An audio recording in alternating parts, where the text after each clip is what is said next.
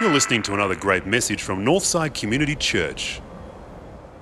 Well, friends, there is a there is a force that is colliding head on with church services right around this country. Uh, a force that is sweeping millions of people up into its wake. I'm talking about reality television. Because whenever you've got shows like The Block or The Renovators or MasterChef, particularly the finals that are on church services in this country, diminish by about 30%. And the question I've got to ask is what makes them so popular? And I believe my answer is this that there is something deep within us uh, that finds a joy and an excitement in witnessing transformation. Whether it's the transformation of a terrace in Melbourne somewhere or from a bit of flour into a cake, if that's what excites you, people like seeing transformation. And I believe it's this intrigue that got a king to come all the way out and to listen to a prisoner in the docks of a Jewish court. Now, I need to confess to you this morning, I'm a bit of a reality TV addict as well, uh, but semi semi reality TV. I'm a big addict of the show The West Wing, a US political drama. What I like about the show is that uh, before every episode, there's a, a little prelude uh, that says previously on The West Wing. And it gives you this quick synopsis of where we're up to in the story. And it would be remiss of me not to do that this morning with this passage. As we enter this passage here, it is the climax um, of an incredibly big chunk of scripture. So let me start with this by saying previously on Paul Goes to Rome. Up until this point, the book of Acts has shown that Paul has been incredibly in control of his own situation. Uh, Acts chapter 13 to 20, which has been uh, the scope of this entire series to the ends of the earth, follows Paul's three missionary journeys over, over a time period that was spanning about 10 years. And now this point is very different because now in Acts chapter 21 to verse 28, it, it's devoted entirely to follow uh, the stories of five judicial trials of the Apostle Paul. Paul's been falsely accused by the Jewish people, and particularly the high priest Ananias, as a troublemaker and a stirrer of riots amongst Jews all around the world. And, uh, and the, these false charges are brought before the Roman governor Felix in the first place, that we don't hear in this passage, who brings no resolution at all. In fact, Felix leaves Paul in a prison for two years. How's that for sort of political acquiescence? Um, and when this transition of government t- takes place, the new governor comes in, the new Barry O'Farrell comes in, Festus, recognizes that he's quickly out of his depth uh, with this guy Paul and his charges because they're baseless charges. So he enlists the help of King Agrippa II, his mate, the, uh, the, this king who had been part of a family that had tried to kill Jesus when he was a baby, a family that had beheaded John the Baptist, a, a, a family that had slain James. And so uh, he enlists the help of King Agrippa to say, I can't send Paul to Rome without some charges against him. Maybe you, Agrippa, as a Jew, will help work out what the issues are at hand. And so, with this visit of King Agrippa and his sister Bernice hand in hand, read between the lines there, the possibility of a resolution looked pretty good, and it's this intrigue. Agrippa wants to talk to this prisoner for himself. And what will help you understand this story is both the drama and the significance of this event and this climactic event. The drama is look, for those of you that are a visual sort of people, just think Wills and Kate. Think royal wedding. Think all the, the ceremony and the incredible uh, uh, horses and the people all dressed up. That was what was happening. Verse 23 of chapter 5 says, three key figures come in the king, his sister Bernice, Festus, the king and Bernice, uh, positions of royalty, gold crowns on their head, purple, uh, clothed in purple as part of their royal grandeur. And when all this grandeur and pageantry is in place, Luke tells us that it's that point that Festus gives us the command for this little guy, Paul, to come in. But we also see the significance of the scene, accompanied by Festus in the role of Roman governor, who, uh, if he wore his robes for the occasion, would have been wrapped in scarlet, followed by an entourage of ranking Roman officers, leading men of the city. It says here in Caesarea, the royal capital of the world, the whole city is gathered now to hear Paul. And uh, look, it would be the modern day equivalent, I guess, of, um, of Danny DeVito speaking to the UN. What an incredible scene. After years and years on the road as a preacher, city after city, synagogue after synagogue, from Straight Street in Damascus to the great buildings of Athens, a debate, discussion, reasoning from the scriptures, and as the eyes of royalty and the eyes of politicians and the eyes of aristocracy are bearing down on this little man in the dock. Does he give him a sermon? Does he give him a Bible lecture? No, he gives them his testimony. Paul gives them his story. Paul begs Agrippa to hear his testimony. 25 years after his dramatic conversion on the road to Damascus, Paul simply shares his story. What can we learn from this? What we can learn from this is God can use your story for his glory. God can use your story for his glory if he could do that with Paul. At the heart of it, we saw it's a story of, uh, of transformation, of extreme makeover, of a renovation rescue. It was Paul's story, a story we see this morning of a person called, a story of a person commissioned, and a person concerned. You see, what does it mean to be called by God? Let me put it this way I, I, it's, it's Rugby World Cup season at the moment. Many of us have got smiles on our faces. And, uh, and in a rugby theme, I, I, taught my little brother when he was six years old in his first year of rugby how to, how to play rugby and to run fast and to pass the ball. And we'd practice relentlessly in the backyard. And as we took him out to his first game at Belrose there, um, his first touch of the ball, bang, he took off past one defender, through to the next one, past another one, sidestepping another one, running full pelt. They couldn't catch him. He slides over the try line, throws the ball in the air, except no one was clapping. You see, he'd, he'd, he'd run to the wrong goal line.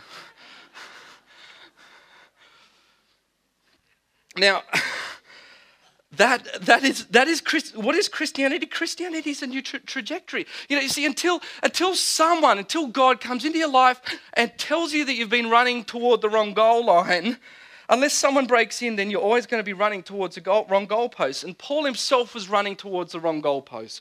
Chapter 26, verse 9, in his testimony to Agrippa, he says, I too was convinced that I ought to do whatever was possible to oppose the name of Jesus of Nazareth. And that's exactly what I did in Jerusalem on the authority of the chief priests, and I put many of the saints in prison. And when they were, and when they were put to death, I cast my vote against, against them. Many a time I went from one synagogue to another to have them punished, and I tried to force them to blaspheme. In my obsession against them, I even went to foreign cities to persecute them. Paul was going to the wrong goalposts. and, and God, God's calling changes your trajectory. That's what, that's what Christianity is. See, and one of the questions that any thinking person is going to have, if you're wondering about the faith, any thinking person is going to, going to ask the question what do I make of this transformation of Saul of Tarsus? Because what we have here in Paul is not some minor shift in his thinking. It, it was a complete conversion, it was a complete remake, it was a total transformation. We've got to ask how do, how do I account for the change from Saul the persecutor to Paul the preacher? How do we account for the change? we see that, that Christianity is not just a change in your trajectory, Christianity is a call of divine transformation. Christianity is an extreme makeover. And any one of us is capable of marginal shifts in our perspectives. Oh, look, yeah, I'll do a bit more church or I'll do a bit more reading. Or, uh, But look, what was Paul's story? Paul's story was I was once in opposition to Jesus, now I'm his servant. I was once persecuting, now I'm a preacher. I was once legalistic, now I'm loving. This is not a marginal shift in Paul, it's a total transformation. And the Bible is full of stories that demonstrate that when you receive the call of God, it is more than just a minor shift in your behavior. Think about it when, when, when, when Jesus um, calls his disciples to first follow him, and he meets a, a, young guy called Simon, whose name literally meant reedy, and, and or though he who's swaying in the wind, and he says, "Come, follow me, and you will now be called Cephas. You will be called Rock, or I'll call you Rocky. and the funny thing about the funny thing about the Bible is that when God comes and calls you in love, he makes you by his call what he calls you. So Christianity is a call from God that transforms you. That's why Paul's story is one of, of, of a person who was called. It's why F.F. F. Bruce, the great commentator, says uh, the conversion of Saul to Paul is perhaps one of the greatest proofs that Christianity is a divine religion. How do we account for his transformation? And so, what it means is when God calls you, He not only changes your trajectory of your life, He transforms it. Guys, this morning, have you experienced that sort of change in your life? Is that, is that, is that true of your life this morning? That sort of transformation? And, and, and if it is your story, then Paul's example in front of Agrippa is great principle for us. And that is focus on the dramatic change that Jesus has made in your life whenever you're telling your story. the, the, the before and after sort of the Kerry Ann cooking show principle. Here's what I was before, and here's what we've what God's prepared earlier. The, the incredible contrast that Jesus Christ has made in your life. The master chef principle. Why people love watching the show. Paul's story was a story of a person called, but it was also a story of a person commissioned. You see, I've said it before. God is a spiritual tornado. He only, he only calls you in in order to fling you back out again. And that's exactly what he did to Paul. He commissioned him and no sooner does Jesus um, uh, call Paul, but he also sends him out. Verse 16 uh, of, of this defense, Paul also says, in telling his story again, that Jesus says to him, Now get up and stand on your feet. I've appeared to you to appoint you as a servant and a witness of what you have seen of me and what I will show you. Jesus says, I will rescue you from your own people and from the Gentiles. I am sending you to them. He's a spiritual tornado. He called Paul in only to send him out again. You see, to commission something is, is to, to set it up, to put it to work, something newly produced.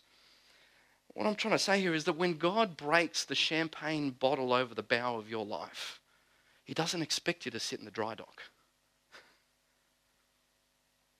We are commissioned first and foremost to take the good news of Jesus to the world. Jesus expects that of his spirit empowered um, uh, ministers. That's what he says in the first chapter of Acts Go, you will be my spirit empowered witnesses, first to Jerusalem, to Judea, and at the end of the earth. His call to his apostles is his call to us this morning, if you call yourself a Christian. And what is amazing is that 25 years later, as Paul stands before Agrippa, broken nose, legs bowed, scars on his back, monobrow, he says, I was, I was not disobedient to the vision. I was not disobedient, King Agrippa, to the vision from heaven, first in Damascus, to those in Jerusalem, Judea, to the ends of the earth. His call is our call. 25 years later, he's still telling his story. Same story. Why? He tells it all the time. It's because the call of God powers the commission. The call of God is like the nuclear fuel rod in the reactor that was Paul's life. And so he constantly went back to that calling in order to energize him as the source of his obedience to God. He was, he was not walking around saying, I'm doing all this, I'm, obe- I'm obedient to God in order that he might come and rescue me. He's saying, Because God rescued me on the road to Damascus, I'm obedient. And friends, it begs a question that if you're feeling a bit spent this morning, if your spiritual passion seems to be languishing, then my question is how, how often do you reflect on the time in which God first grabbed you? On your road to Damascus. Maybe you need to replenish the fuel rod. One of the great things in this place, I love chatting with some of the older ladies, and we go and have a cup of tea and a biscuit after the service. And one of the older ladies who sadly is not here with us this morning, every, every third Sunday I'd chat to her, and she would just retell me the story of when she was first baptized. She kept placing fuel rods in her life at 95, and she was going stronger than ever in the faith.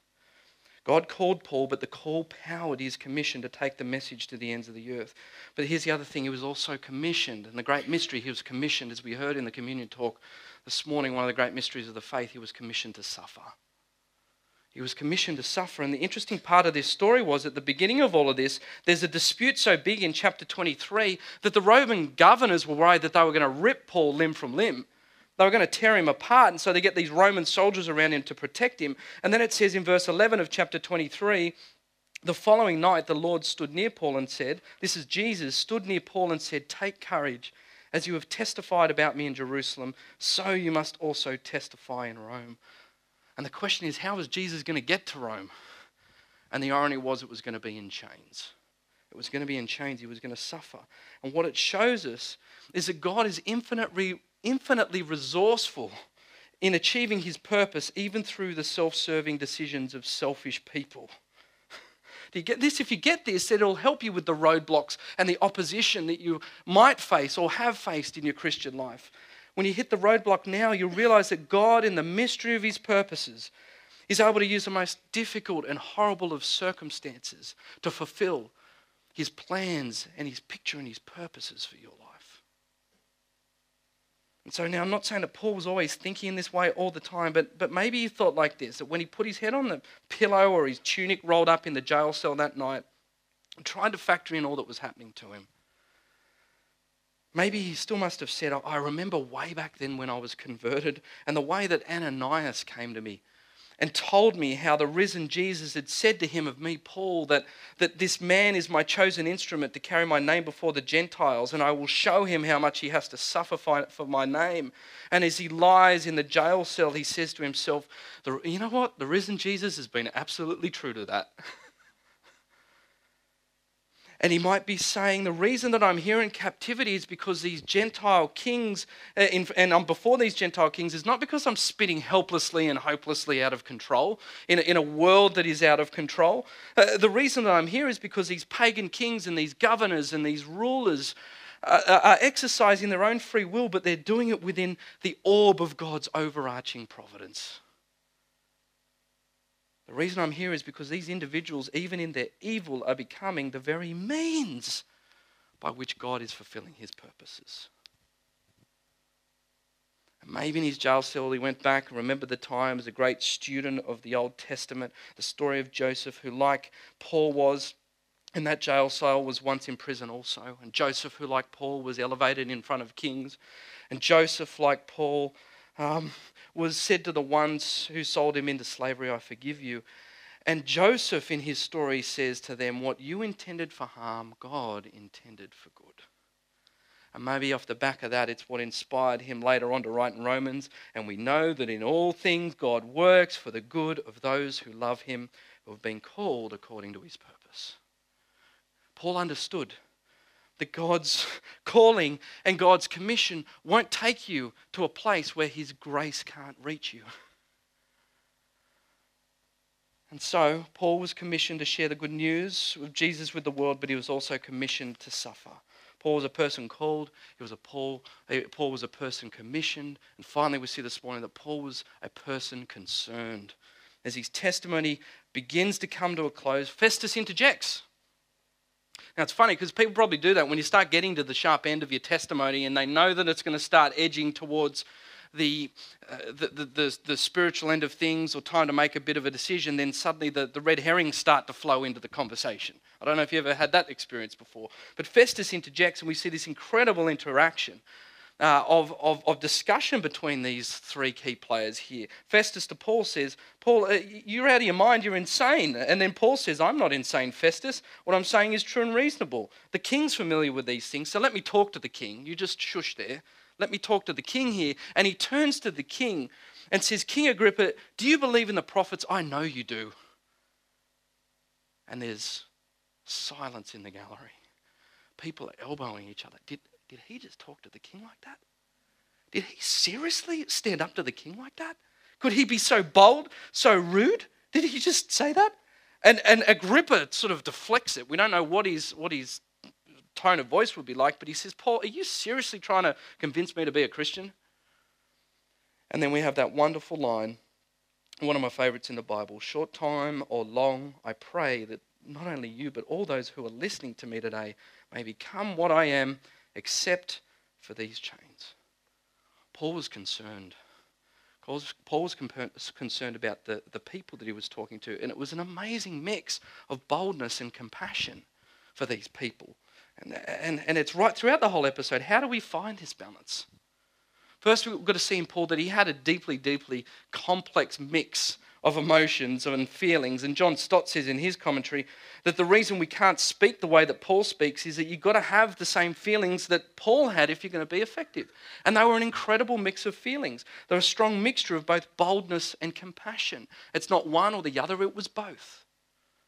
And you see what he did do in the courtroom. What look, what did he do? Did he get up and say, did he get up and say, You filthy incestuous sinners, Agrippa and Bernice? This, this guy was brother and sister and they were living together says, you fil- Did he get up and say, You filthy, rotten sinners? repent, you evil people? No, he starts with incredible humility. Verse 2 and 3, he says, King Agrippa, I consider myself fortunate to stand before you today as I make my defense against all the accusations of the Jews. You're well uh, acquainted with all the customs, therefore I beg you to listen to me patiently. There was compassion, but there was also boldness. There was boldness, but there was also compassion. And here's why Paul was so effective in sharing his story in front of all those people there. And that is because if, if, if you are not filled with boldness, then you're not going to have the courage to speak to the king like that. But at the other end of the spectrum, if, if you're totally filled with all boldness and no compassion, then you're not going to have the gentleness or the humility. You won't give the impression that you care about people or that you understand them or, or, or that you, you respect them. You won't share Jesus because you just won't be listened to. And so, unless that we as Christians are both, both bold and compassionate, we'll go into the world and be utterly ineffective. Because if, if we're only bold or we're only compassionate, we're, go, we're not going to change anyone's life because you'll either be too harsh or you'll be too scared to win them over for Jesus. But what, what we see in this interaction is that Paul was filled with a balance between boldness and compassion. Short time or long, he wanted this king, King Agrippa, in the arms of the ultimate king.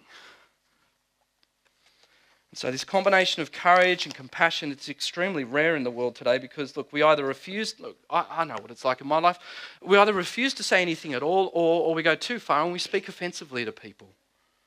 And so, how did, how did Paul overcome this? In 1 Corinthians 10, he says to the church, Brothers, I came to you with fear and trembling, but while I was with you, I resolved to know nothing but Jesus Christ and Him crucified.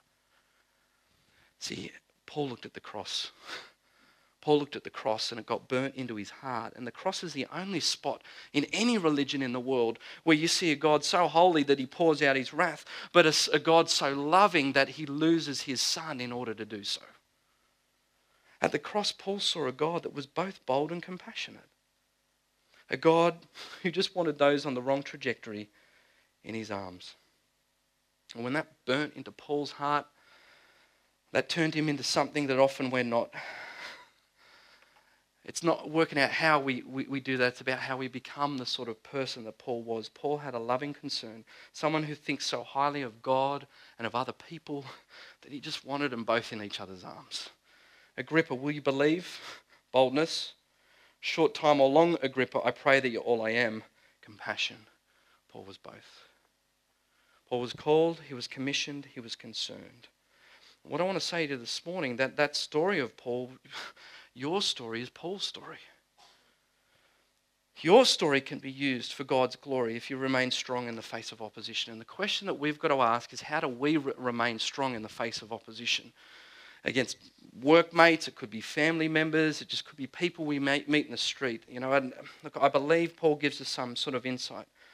Because as, as Paul stood there in front of the king and the aristocracy and the politicians, and he stood there in the dock with the king bearing down upon him, how did Paul stay so calm and compassionate yet bold? It's because it, Paul already faced the ultimate king and he blinded him.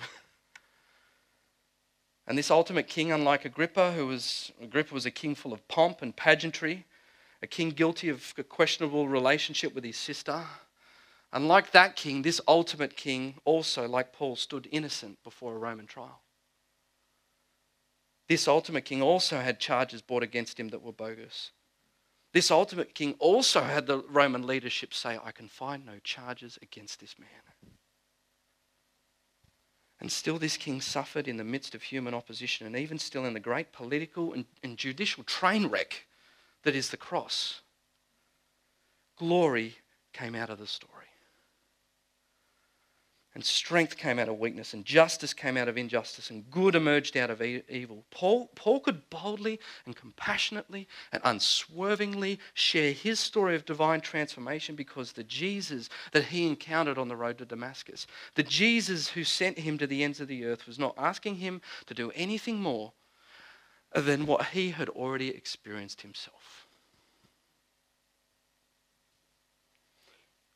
Friends, only until we look to Jesus and see what he asks of you and I and realize that it's nothing more than what he himself endures, only then, when we dwell on what the ultimate King Jesus has done for us, can we overcome the fear of opposition and be compelled by love instead of pride to share his story in our lives. Paul's story is my story. Paul's story is your story. Paul's story is a story of a God who breaks in and changes the trajectory of your life. Paul's story is a story of a God who transforms your life. God, Paul's story is of a God who sends you out to go and share the news with others. Paul's story is a story uh, of a God who breaks your heart for those that are still lost. And some of you might be hearing this message now and are thinking, Sam, do you think seriously that in this short time you can persuade me to be a Christian?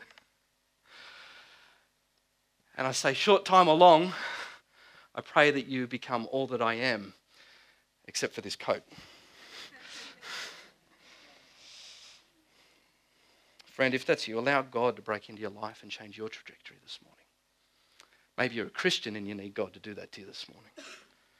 To my Christian friends, here's my, here's my question at the end of the day Would it really kill you to share the story of Jesus' transformation in your life with someone this week? Because the irony for Paul, yeah, it, it did. It did kill him. And we are blessed uh, and, and we are so lucky in this country that we probably won't face that level of opposition. And so when we see that, it makes us ever stronger and ever courageous to share with someone what Jesus has done for us this week. And you know what? In the midst of all that, if only people realized that the best stories of transformation, the best stories of transformation and renovation on a Sunday are not on Channel 10 or not at MasterChef or re- the renovators, but they're here in God's church. I want to say to this morning that God can use your story for His glory. And is your story one of divine calling? Is it one of divine commission? Is it one of divine concern for the lost? If it is, you'll do just fine.